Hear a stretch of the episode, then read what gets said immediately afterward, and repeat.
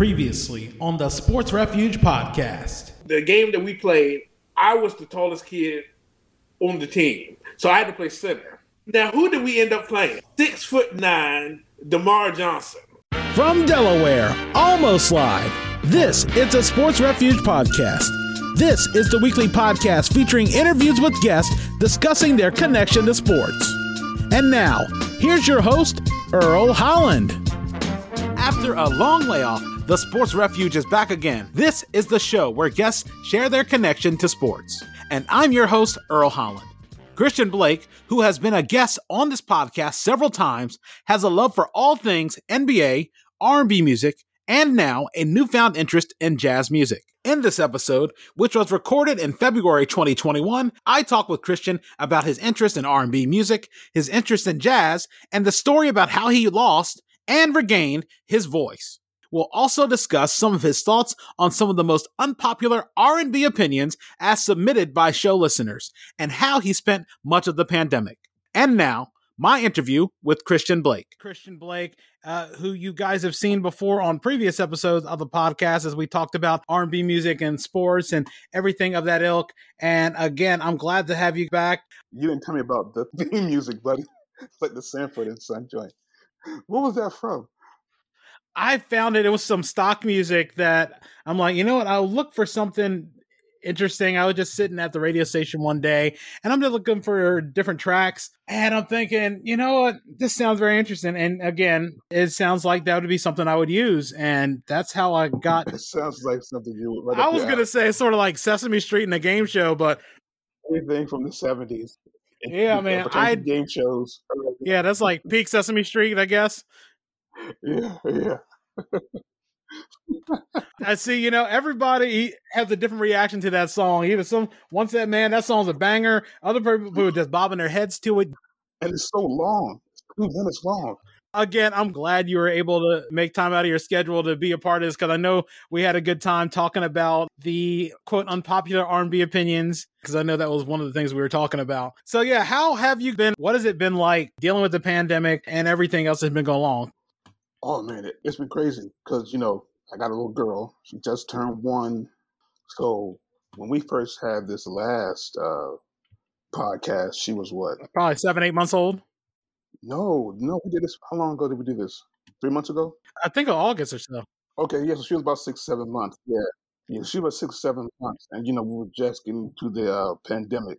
Yeah, man, it's been pretty crazy trying to raise a one year old in this pandemic world, man, because you want to take her out, you want to like go to the park and you want to go to the mall and all that stuff. But in this world, you can't. So, you know, she's been kind of been, she's been with us for about a year, you know, just with us chilling because, you know, we're both in the school system. And so it's been wild. Like, you know, she just started going daycare.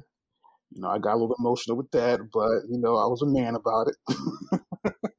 but yeah, it's been crazy. But fatherhood is crazy it's crazy and it's fun, and you never know what you're going to get every day. I was going to say, I know you're talking about getting emotional, things about that. Do you feel like that is something that we're, uh, and maybe not just as black men, but men in general, we're not allowed to do? We're not allowed to have our emotions show. And it's a healthy thing being able to show our emotions. Do you feel like that is an unfair thing that we as men have to deal with? I don't know because, you know, we come from the country. We come from like a lot of older, older dudes who were like really hard. You know, my grandfather was hard, you know, all the old men around him, like, you know, you didn't really show emotion. That just was a thing you didn't do. So I don't know. It, it's something that I think you kind of brought up with, you know? Like I said, even my great grandfather, who was really nice, but he still was a hard nosed guy, you know? And so I think we as black men, we, we're just brought up to be, you know, wary of the world. And being wary of the world sometimes makes you hard. So yeah. And most of our grandfathers only had a, you know, I think mine only had seventh grade education. You know what I mean? So they were brought up in the, and you know, you work, you provide, and that's it. It don't matter what goes on. You work and you provide no matter what. And uh, and so, you know, sometimes I'm kind of glad I had a girl because you know I could be a little softer on her. You know, because like I said, you know, they were strict. You know, and so, you know, she's a little fighter. You know, I, I think she's probably gonna be more than a fighter than I would and I may have wanted one, you know, subconsciously, you know, I think Heather would always ask me, you know, what do you want? And I would always be like, ah, it don't matter. But I think subconsciously I did maybe want a boy. But now that she's here, I couldn't ask her anything else, man. She's like my little angel. Yeah, my little princess. Yeah, she's, you know, especially when you see you on her, that's kind of crazy. But oh man, I was, I was so nervous, man. I was walking around here like, like a psych patient, you know. it's funny. I think of like the Scrubs, where Turk has always said, you know, don't you want to be a dad? It's like, as a man, hearing you got a woman pregnant is the worst news that you ever hear. but uh, I guess as things settle down and, and in the realization you're going to be a father, and now you're going to be responsible for another life who depends on you. That that can really change a lot of stuff. And again, right now I haven't experienced that. That is something know, that we, eventually, we, we, if it happens, I mean, like I said, if those things happen. I mean, I'm not saying it isn't going to happen. I'm just saying when and if it's meant to be, it'll happen. Yeah, yeah. Like I said, that's I guess the blessing, unfortunately, of being a man, where you know you can pretty much procreate to the day you die. But you can, but you shouldn't. You you, you shouldn't. But so uh, as we move on to, uh, I guess, more pertinent subjects, since COVID began, I know we were talking that time. NBA hadn't restarted yet. Football hadn't started. Baseball was slowly starting to warm back up, and then hockey was almost on the verge of finishing up. Since sports sort of started getting back on TV, have you been able to get back into watching it? And does it feel a bit unusual since that stuff has uh, come back, especially empty crowds, piped in crowd noise, and in empty stadiums. I mean, what has it been like for you watching it? I don't watch football as much as I used to. You know, with the whole cap thing, I, I never really just got back into it like I did. You know, I I know what's going on, and, and I know who's who and who's winning, who's losing. In terms of watching the games as much, I don't really in terms of football. But basketball, I you know I watch that all the time now. I'm probably more into basketball than anything, but I've always been more of a basketball fan. Like you know, um, but it was kind of weird, you know, seeing the empty stadium. You know what I mean? And the NBA when they came back from the with the bubble, they kind of made it okay with the screen in the background, the people you see people in the background, but the new season with the uh, empty stadiums and uh, the scattered stadiums with a little bit of people in there here and there. I've kind of gotten used to it. It's still kind of weird, but you kind of realize now that that's the way it is. You know, I'm surprised when I look at football games. Sometimes I see people in the stands. I'm like, oh my god, let people in the stands. But yeah, it's been kind of weird. You know, I, I probably watched the Grizz game tonight. I'm still following like I used to, but you know, I kind of got over all that. You know, nobody in the stands stuff. Yeah, it's weird. You watch the NBA how they did it. They did basically everything right during the bubble, and now it's a complete mess. People, you know, all these contact tracing things and all this other stuff. It was magic. The way they did it during the postseason was the way. And the funny thing, the NHL did it too. Except it was in Canada, so nobody saw it. It's like the tree falling in the forest. If it didn't happen and you didn't see it, it, did, it didn't happen. But like, yeah. you know, it's crazy and even baseball did their first three rounds of the playoffs perfectly. And all of a sudden, it being Texas of all places, they started letting people in. You know, it'd have been only crazy if we're Florida. But you knew the NBA wasn't going to be able to keep that up. I mean, that was so much money in that bubble, and it was so much crazy. Like, you know, they couldn't do it the whole year. So I knew there wasn't going to be a bubble uh, like it was before. But you're right. Sometimes, you know, you kind of you want to watch a game, you know, and then you get an alert like half an hour before the game starts, like game postponed because of you know COVID. It's crazy. You know, I've been trying to watch old sitcoms. I mean, I've been catching up on a few things. Like I've watched Frasier for the first time, and that was like back in the summer. And now we're like watching Cheers, and I love Frasier. Yeah, because the funny thing is, it's like you think, oh, this snobby guy, he finally gets his comeuppance because he thinks he's better than everybody, and that's what makes it so yeah. funny. Because everybody, and you can't say this, no matter where you're at in point of life, somebody who thinks they're better than everybody, you love seeing them get what comes to them. Yeah, my dad used to watch when I was a kid, and I hated it when I was a kid. Like, I probably because I couldn't understand what he was saying. You know, I didn't know what he was talking about. So, in, in back in the day, we had Martin and all that stuff. So we didn't really really watch CBS at all. Mm-hmm. so now that I'm older, yeah, I watch it a lot. Another thing we were talking about as we move on to the arts, so we were talking about this we discussed before. If there was a movie about your life, who would you have play as you? And what is the person you've been said that you resemble the most? I don't know. When I was working alternative school, they used to tell me like Ice Cube. I don't know how. I don't think I don't think I look anything like Ice Cube. But uh, that's what one kid told me one time. And to play me, I don't know. I never thought about that, buddy. You kind of sprung that one up on me. I'm kind of low key. Uh, I don't know. I'm stumped. Yeah, like Denzel just like you know, asking, you know, who would you get to play on a video game? Michael Jordan. you know, you can't choose Michael Jordan because you won't lose. I mean, You know what I mean? I don't know. Because I always ask this question just because it, one, it's interesting to see who they'd say and who you'd want. I had one friend say John David Washington to play them. Denzel's son played in Black Klansman, plays Pleasant Ballers. I never knew his name. Okay. Yeah, Den- we just say Denzel's son. It's like you close your eyes and you hear Denzel. You you try not to hear Denzel because he's his own man, but it's like I've never watched any of his movies. I haven't watched Tenet yet. I didn't watch Black Klansman. Uh, you never watched Ballers with The Rock? He was in there. Like I said, getting here everybody's saying it sort of opens people's mind. like, hmm, who would I have play me? Some people will go with the person who looks most like them. Other people mm-hmm. will go with the people who they feel like could match their personality. But, you know, again, a good actor is someone who can match anything and you expect. Like I said, for example, there are probably years that people still didn't think Neil Patrick Harris was gay. Because it's just really? watching, think about it, watching Harold and Kumar and watching How I Met Your Mother. I knew that. Doogie Howser. yeah, but you would have thought, yeah, you would not have thought like he plays a womanizer on TV so well. It's just like George Michael. It's like you couldn't tell he was gay. Hey, just like what that Austin Powers reference, he's talking about Liberace. I thought all the women love Liberace. feel like Bryant Gumbel. Moving on, uh, as we go into the portion of the podcast, which you know the theme is R and B. This is something that I thought would be interesting just to throw out there. And of course, we all did our own share of singing every now and then. But Kristian, who would you compare your voice to? You know, style, sound. Is there someone very familiar that you would compare it to? Um, it's crazy because like I grew up trying to emulate people that I heard. You know, trying to emulate Nat Cole, Marvin Gaye, Donny Hathaway. You know, whoever I heard and I liked, I would try to sound like them. But um, my voice, I don't know. When I'm like a low tenor, like uh, Gregory Porter, that's not hard to kind of do. But um, it's crazy because you know I don't want to say I sound like people and and sound like I'm too like overconfident. You know what I mean? Luther, he's cool. You know, his songs weren't hard for me to sing; they were kind of in my range. So probably say him.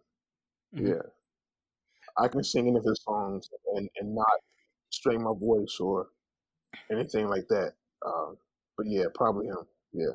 You know, that's a tough one for me to answer, and and I was thinking about know, this. Right? It's like I know that my voice, and I and I don't want to make it seem like it's out of like confidence or brag. I feel like I have a very versatile voice, and I could do like a crooner style. Oh, you talking about the jazz cats? Talking about like the Nat Cole and that, or like a weird Sinatra ish type thing. Sinatra, yeah but then I can do R and B, and I feel like listening to more retro stuff. I try to emulate those, and like I listen, and like you can hear an inflection. You would try to emulate some Jerry Butler, and I'd try to emulate his sort of, you know, his accent there. You know, I can hear Jerry Butler when you talk. You know, the weird thing is, I probably enjoy now singing more jazz than I did singing R and B. I don't know why. Like I've kind of grown to love more jazz than anything else. Hearing uh you know, Nat Cole and all those guys, yeah. And their voices, man, were like so pure. Like when you hear Nat singing, uh, like I love his his trio stuff, his his early stuff. And um, he had one song that I actually heard on Sanford and Son the first time. Believe it or not, called "Tis Autumn," and like his voice was like like butter. the one thing I wish that I was able to uh, do more of. When I was at UMES, I did some voice classes with Miss Hollister. No, actually, it was with Mr. Bell. He actually did the vocal stuff for the drama plays, like the musicals and stuff like that. He always talk about how he worked with New Edition, and it's like they were horrible singers. But a lot of pure singers, I mean, a lot of vocal teachers, and I've learned this, you know, over the years, taking like master classes, they find our style of singing very unrefined. Like they appreciate Otis Redding, but they don't think he's a singer. You know what I mean?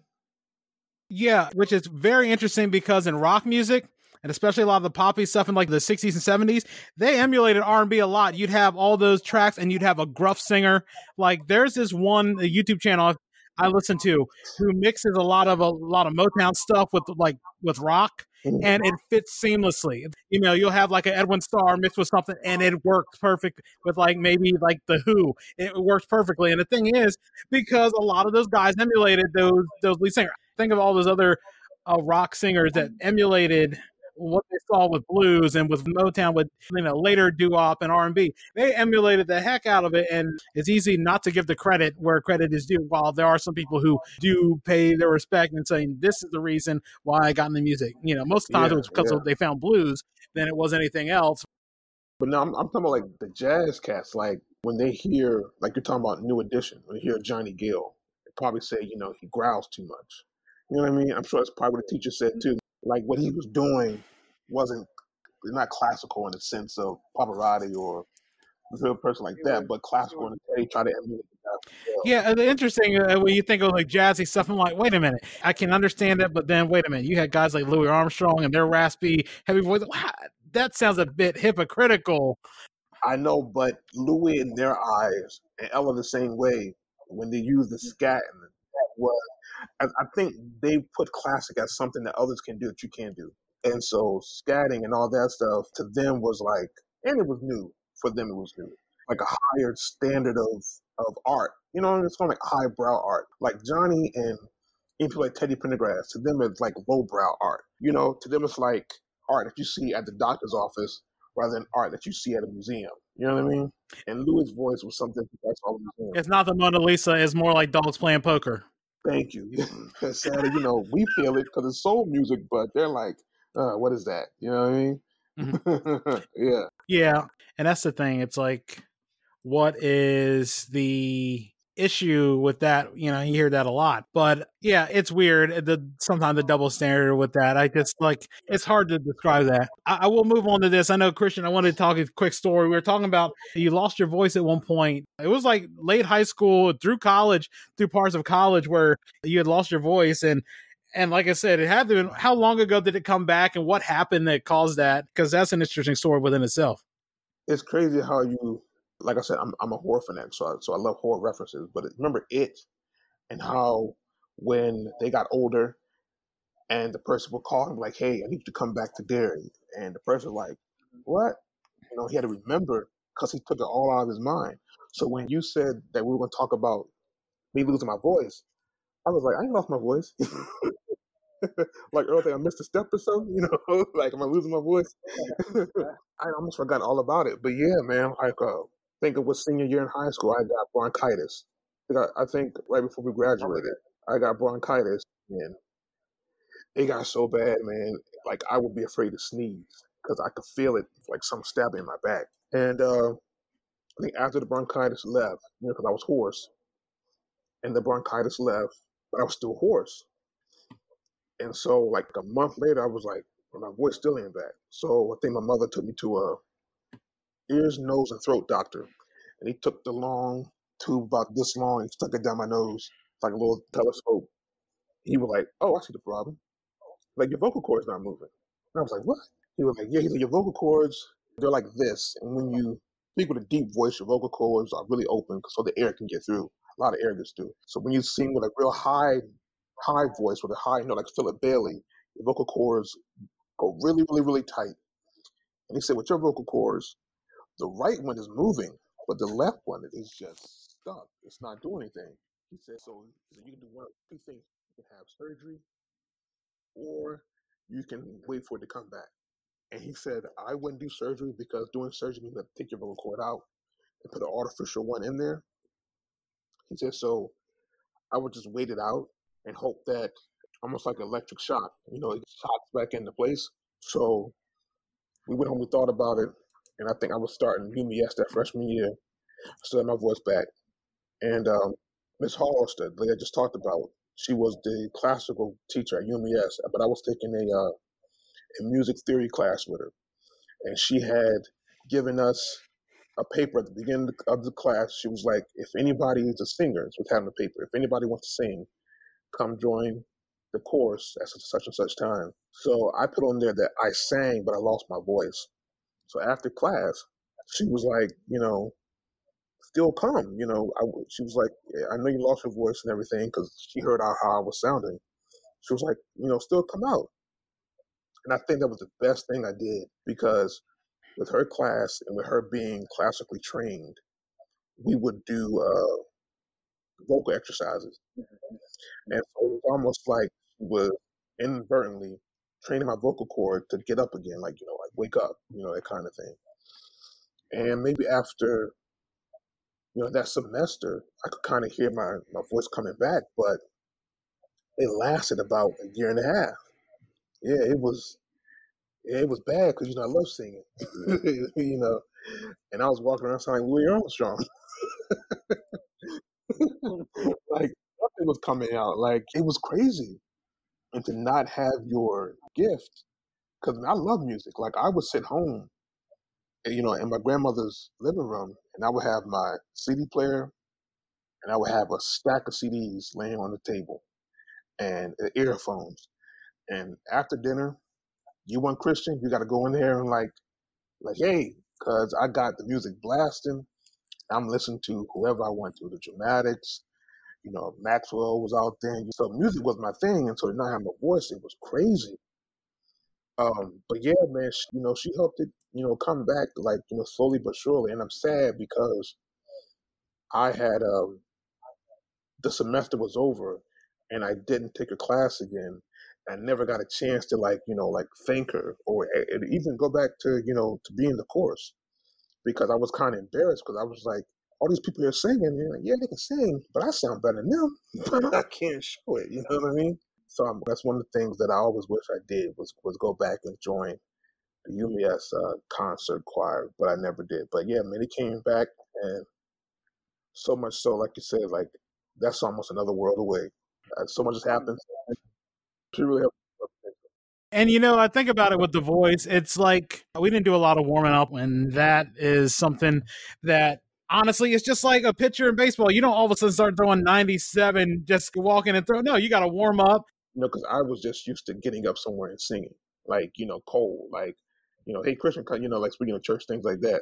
So I didn't know the importance of warming up and getting your voice right and breathing. And so when you talk about the jazz guys, buddy, that's why I started listening to the jazz guys was because they can teach you how to breathe, hold notes, and and articulate the sound. So yeah, like the voice, it's just like another instrument. You gotta protect it. You know, sometimes I haven't sang in a while because I have you know baby or father stuff, and I sing, try to sing something. I'm like, oh man, that's bad you know, but I keep going. And it kind of kind of works its way back. It's funny. I went on a cruise and I did a lot of the karaoke there on the ship, and they even had this one thing where you can perform with the house band in the middle of the cruise ship. And I was doing that, and I was like I said, pretty much every night except for the first night, maybe the last night, maybe even the last night of the cruise. I was up on stage doing karaoke. I was up on there singing, and the first thing I would do while I would watch everybody warm up, I'm just going. I'm serious. You, the more you think about it, as stupid as it is, the enunciating from different chorus teachers I had mm-hmm. and, at Y Middle and at UMES, you know, every little thing came back and it took me a while to even find my voice. Then it was just sort of like and I got older and then figured out, you know, you got to stick with what works and then be able to use warming up at UMES. And I started doing drama there. So I was like co leading the Mikado. So I was the Mikado. So I had to, you had to do the scales and do all the other yeah, stuff. Yeah. So you learn from there, and then really, I put it in a box, and you just don't use it for a long time. Mm-hmm. Occasionally, karaoke. I like I, I won a hundred dollars doing a karaoke contest at oh. Chef Fred's. Hundred dollars. Hey, it's the easiest hundred dollars I made. Actually, it was a song for you. Uh, the Donny or the Temps version? Temps version with the, the doing the Dennis okay. Edwards one. But yeah, man, like I said, when it comes to stuff like that, that's the easiest hundred dollars I made next to the two hundred dollars I won in a trivia contest. So my mother always told me, she said, You're working too hard. She said, You should be somewhere singing. She said, You're working too hard. I was like, You know, I would love to be somewhere, you know, singing every night. You know, I know it's hard now with, with baby, but I mean, you know, you're right. Like, if I could get $100 a night for singing some tunes, you know, and no, no it's not much in, in the grand scheme of things, but hundred dollars for singing one song, man. one song, yeah. I'll gladly take that. Oh because I won the competition. Yeah. I won first place. I won first place that night. Had a chance to compete to do opening act at the Salisbury Festival. That was had to be twenty 2012, 2011. Oh yeah, yeah. You, you were you were doing the trivia back real hard too. And I know we had this extended conversation. I wanted to move on a couple of things because I know life and everything, but a couple of things I wanted to ask about. Life is it feels like with R and B, and we can always keep these short answers. R and B that R and B groups, classic that are still performing, don't get as much respect as you see like uh, other traditional acts in other genres. Like for example, you'll see people our age, oh, or and maybe that you'll, you'll hear about the, talk about the Beatles, like you know, it just came out brand new before, or like the Rolling Stones. I mean, and the Rolling Stones haven't had a hit in probably a good twenty years. Paul McCartney. He hasn't had a big hit in a while. And people, 20. people, yeah, than more than twenty, uh, and people still bring them up to conscience. Uh, what other than Michael Jackson? Who else is it for for R and B? Let's keep out the dead people because you know that's sort of the equivalent of Michael Jackson, Prince. That's sort of like I don't even want to compare to Elvis status. Um, for me, I think it's because we as black people we're always looking for the next thing. We very rarely stop like we create all the giants, jazz, hip hop, whatever. But we never stop to look back. Yeah, and I had this conversation before. How you turn the Grand Ole Opry, and I, have turned the Grand Ole Opry sometimes. I've seen uh uh what's the white chick that oh Taylor Swift. Oh, that's a... uh, I've seen her on Grand Ole Opry, and and because those are her roots. You're not seeing her performing with you know Reba McEntire, you know, because those are her roots. But we as black folks, man, like we very rarely say let's honor people, you know, not yeah. they die. You know what I mean? But and they know it. Like they put Patti LaBelle and Gladys Knight and uh, who else is there? You talk about jazz, about Herbie Hancock, uh, blues, Buddy Guy.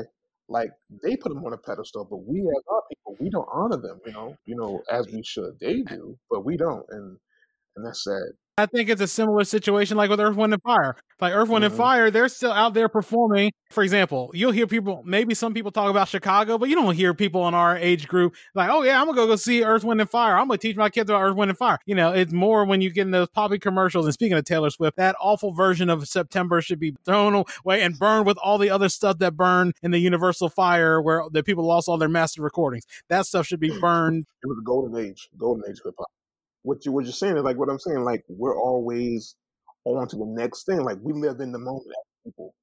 You know, we live from moment to moment. So when a new generation comes along, I mean, of course, you know, nobody's better than Biggie, Nas, Tupac, and, and Jay Z. You know, I'm not Jay Z fan, but I, I, I know his skill. But it's just that we live, you know, moment to moment, and so the kids that grow up today, you know, weren't born in the '90s. You know what I mean? And so they were born in 2000s. And so they heard, you know, I'm trying to think he was out in 2000s, like, because music back, you know, streaming kind of messed up music, period, you know, around that time. So they listened to that kind of stuff.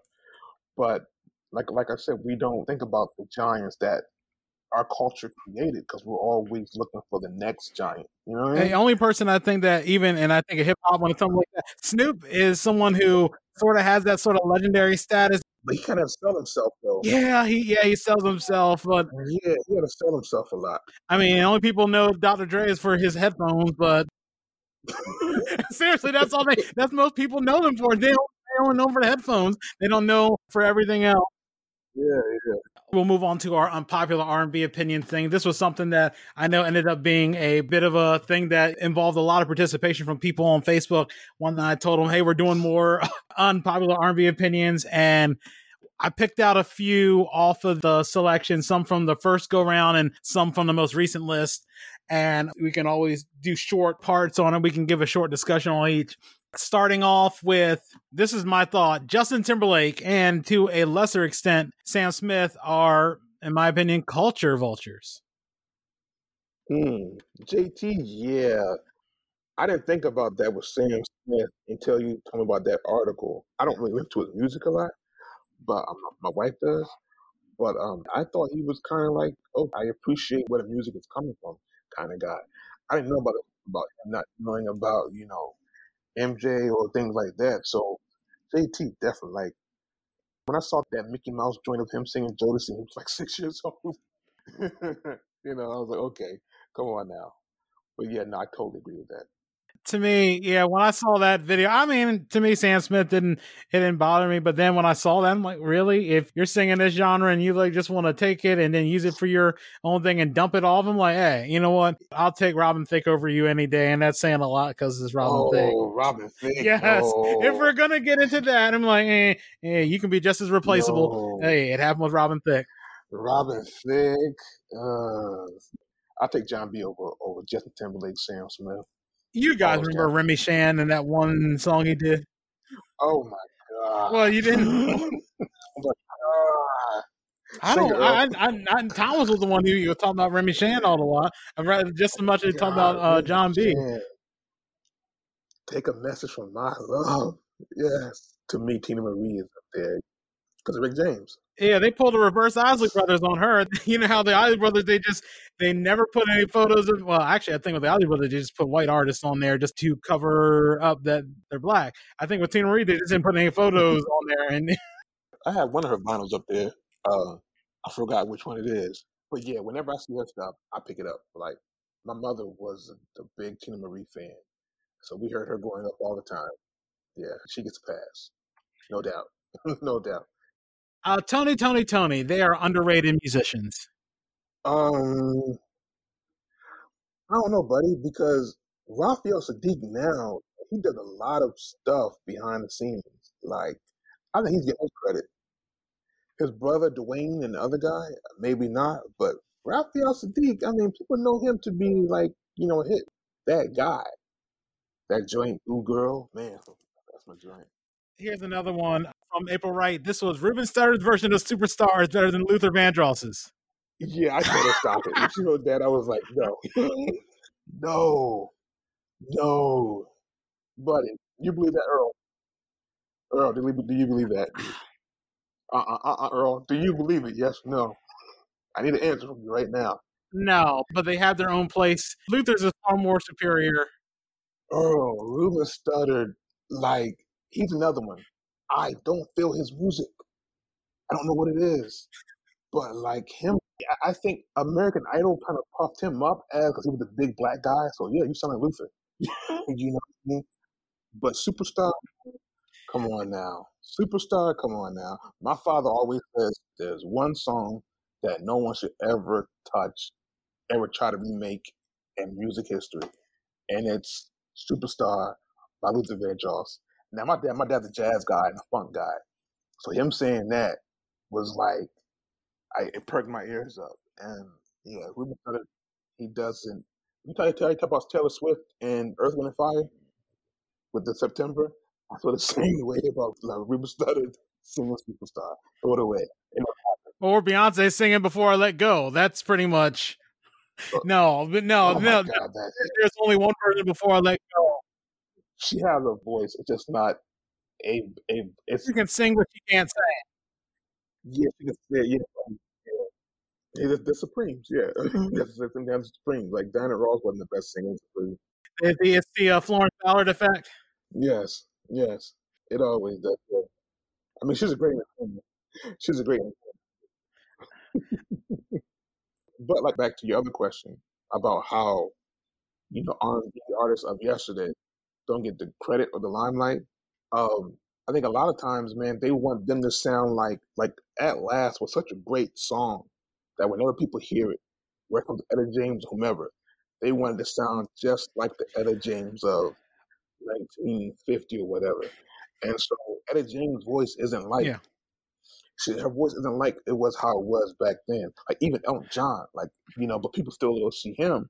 But you know, our artists, like you talk about Dennis Edwards, you know, Temptation, like his, his later years, man, he was he was sounding kind of bad. I, I, I will say this, uh, and you know what? I was going to bring a point. There was a video I watched. It was from the Rock and Roll Hall of Fame. It was Aretha. It was Ron Isley. It was Dennis Edwards singing a song for you. This would have been great in 1985. so this was like mid 2000s. So it was after Ron Isley's stroke. So he couldn't sing anymore. Dennis Edwards started sounding like Brian Wilson. You know how Brian Wilson he told them marbles in the mouth.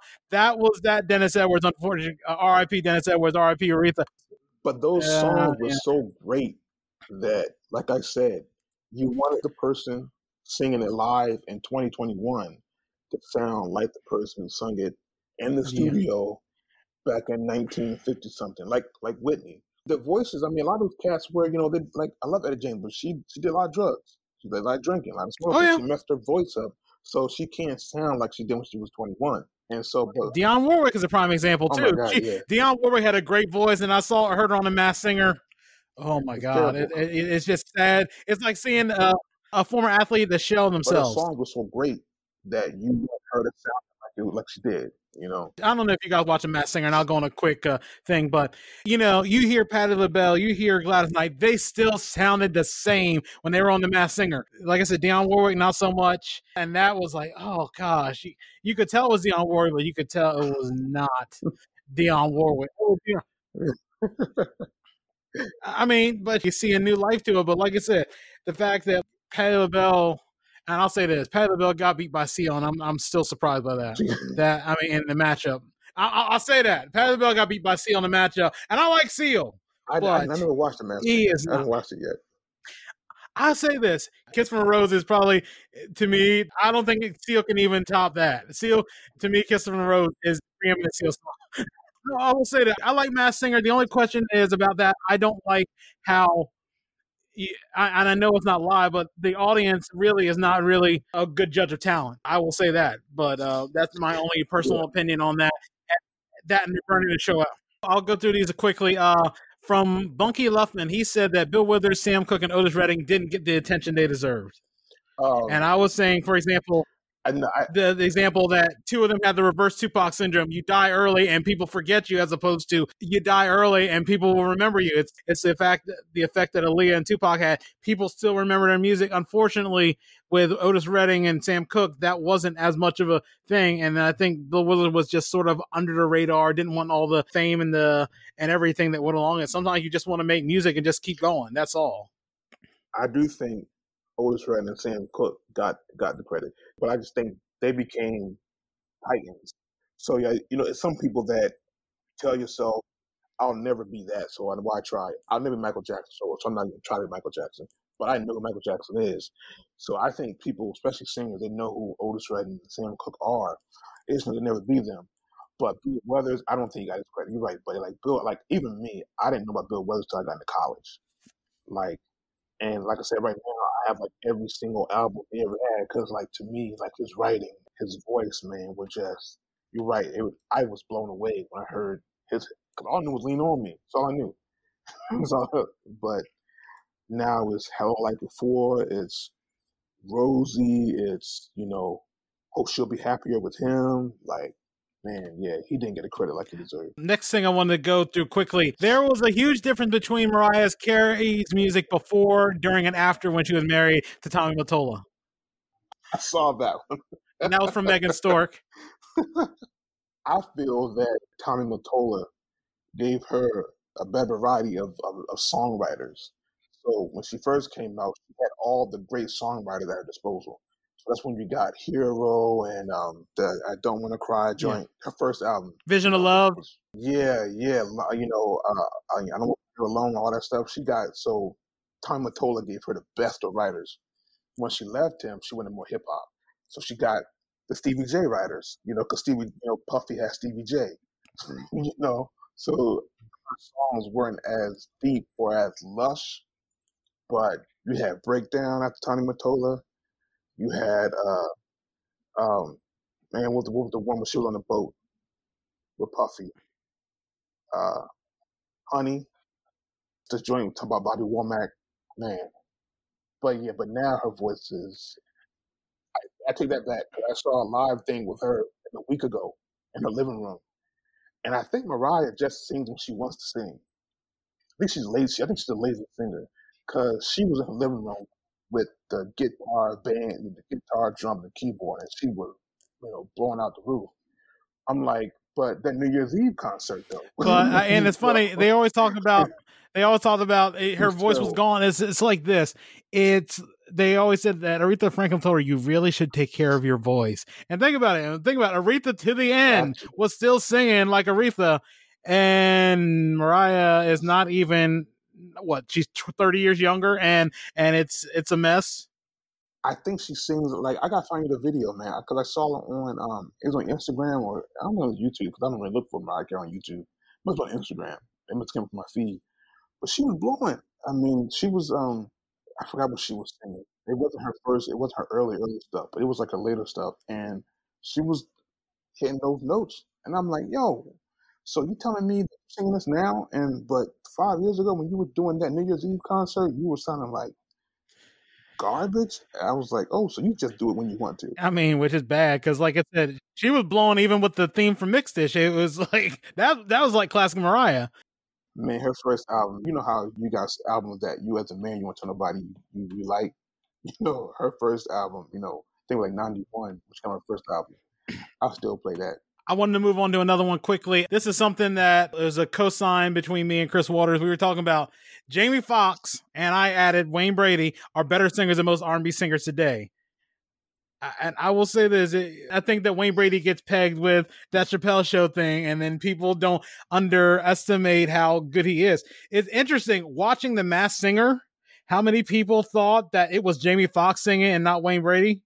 And Wayne Brady is that good. And he won the whole competition with running away. Him doing his version of This Christmas, I think it was this Christmas. It, he, he did a couple of uh, holiday songs. And again, they're going to put him in that box, uh, Whose Lines It Anyway, the Chappelle Show thing, which, which unfortunately people will not give him a shot. I won't say it damages credibility. No, people won't give him a shot. It's just the perception that they see of him. And people sleep on him. And like I said, because if everybody thought he sounds like Jamie Foxx, and everybody and uh, Jamie Foxx gets his due and when it comes to music, I mean, I don't think Jamie Foxx is that good of a singer. Like uh, he's okay. Uh, I think Wayne Brady sounds better than Jamie Foxx, Truth be told, I think Jamie Foxx, I think Jamie Foxx had that one good joint with Drake, and he sounded like Drake. You know, a fall for your type. Um, you know, I think the other thing was just things you hear in the club. You know, uh, the predictable and um, not the other one he had. I remember predictable because it had the new bird to it. But yeah, I think you know, I think Wayne Brady's the much better than Jimmy Foxx now. And another one as we wrap this up. John Legend, while talented, he's the same way you go with Ruben. He doesn't move the needle for me. I will give him his credit. He's talented, but he's just eh. You're right. Yeah, his music. Um, I think he had that one, the one he made for his wife.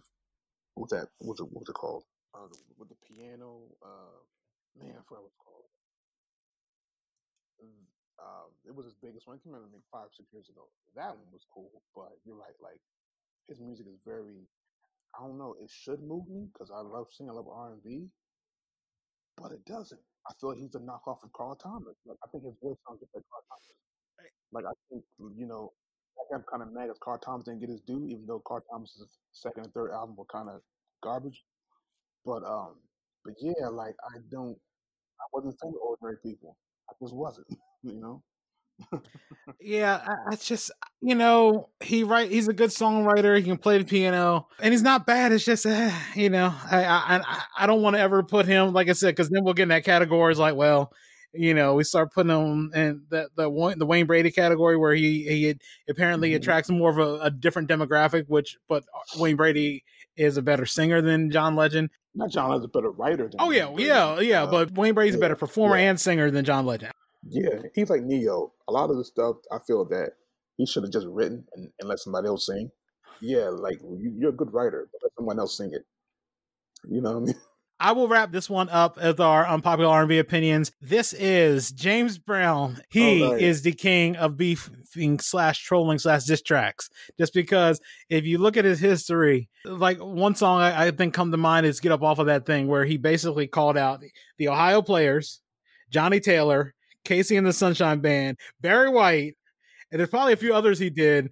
And then there was the his whole beef with him and Joe Tex, where he basically took Joe Tex's ex-wife and had him write a song. They did a song together, and then Joe Tex would write a song back and said, "You can keep her." Started the diss track, and this is the '60s. This was the 1960s, so I didn't know that. They were doing beefs well before anybody in rap was doing it and it, it, I don't know if you if you ever watched the movie One Night in Miami. There's a scene where Sam Cooke, where Malcolm X talking about how he first saw Sam Cooke, and Malcolm X was like, yes, Sam was about to go on, and his his mic started messing up, and Sam Cooke was like, "My mic didn't mess up. That was Jackie Wilson." And they're like, "What?" And he was like, "Yeah, Jackie Wilson was the king of, of like sabotaging, you know, people's stuff on stage." so I put Brown up there, him and Jackie Wilson were the were the kings of petty. People don't notice that. I'm like, he would name check people in a lot of songs. Just when you get a chance after this, just listen to get up off of that thing and just listen all six minutes, all six minutes of it. I- am serious. I mean, because that that song, oh man, and I think of this this stand up thing that Roy Wood Jr. did. He goes into this whole thing about black people singing patriotic stuff, and you know only get Whitney Houston just singing that. But then they talking about what about living in America? No, you guys don't understand. James Brown was just talking about the places, the city that were safe for black folks: New Orleans, New York City, Dallas, yeah. uh, San Francisco, yeah. Pittsburgh, Kansas City, Atlanta. he named every he's like you listen to you uh, also listen to his songs where he's sort of stealthy yeah. about certain things, but he would just blatant and get up off of that thing. I would definitely listen to it. But James was never petty towards Michael, never petty towards Prince, never petty towards a lot of. I mean, even he knew sometimes you just gotta, you know. Well, he saw them as as being his like disciples, so he was definitely like. You know, even though Michael admitted it was more Jackie Wilson than it was James Brown, but but people yeah, forget yeah. people will forget that by that time James Brown was still performing and Jackie Wilson was in a coma. I mean, think about it. He's already the king of sampling too, because everybody sampled James Brown. So he again, he is the standard bearer. Unfortunately, while guys like Little Richard and, and Chuck Berry don't get the thing, James Brown just basically he said he preeminently had a big impact on hip hop from the samples and, and diss tracks. Sample diss tracks and you know, and the one. The one was you know, things on the one instead of you know that that on the one was was what hip hop is all about. So mm-hmm. yeah. As we start to wrap this up, any shout outs, anything that's going on new that you want to promote that people will be able to listen to, especially when this episode comes out? Um, shout out my wife because she had to put the baby down and you know take, give her a bath, give her a bottle, put her down, and and and Morgan can be she can be a lot when she's when she's trying to you know when she's fighting sleep. So give my wife a shout out for that. Yeah. Where can people find you on social media? Um, you can find me on Instagram. My first name Kristian K R I S T I A N underscore eighty three. Uh, that's about it. Yeah, I'm not on the Twitter. I'm not on TikTok. I don't do any of that stuff. So yeah. It's always great to talk with Kristian when it comes to the topic of R&B music, as it is a shared passion of ours. Next time, we start to go into our NFL playoff preview as we look at the teams of the AFC playoff race that just missed the cut. What went wrong for the teams that are now looking on the outside in? Find out next episode. As always, all episodes of the Sports Refuge can be found wherever podcasts are heard, including Spotify, the iHeartRadio app, Podbean, Apple Podcasts, as well as on the Sports Refuge website. Don't forget to subscribe to the show on any of those apps leave a mention, and we'll read on a future episode. Until next time, this is Earl Holland saying thanks for listening and have a good one. You've been listening to the Sports Refuge podcast. For more information about our show and our guests, go to our website at thesportsrefuge.com. Follow us on Twitter at The Sports Refuge, on Instagram at Sports Refuge Sports Blog, and on Facebook at The Sports Refuge Sports Blog. Thank you for listening.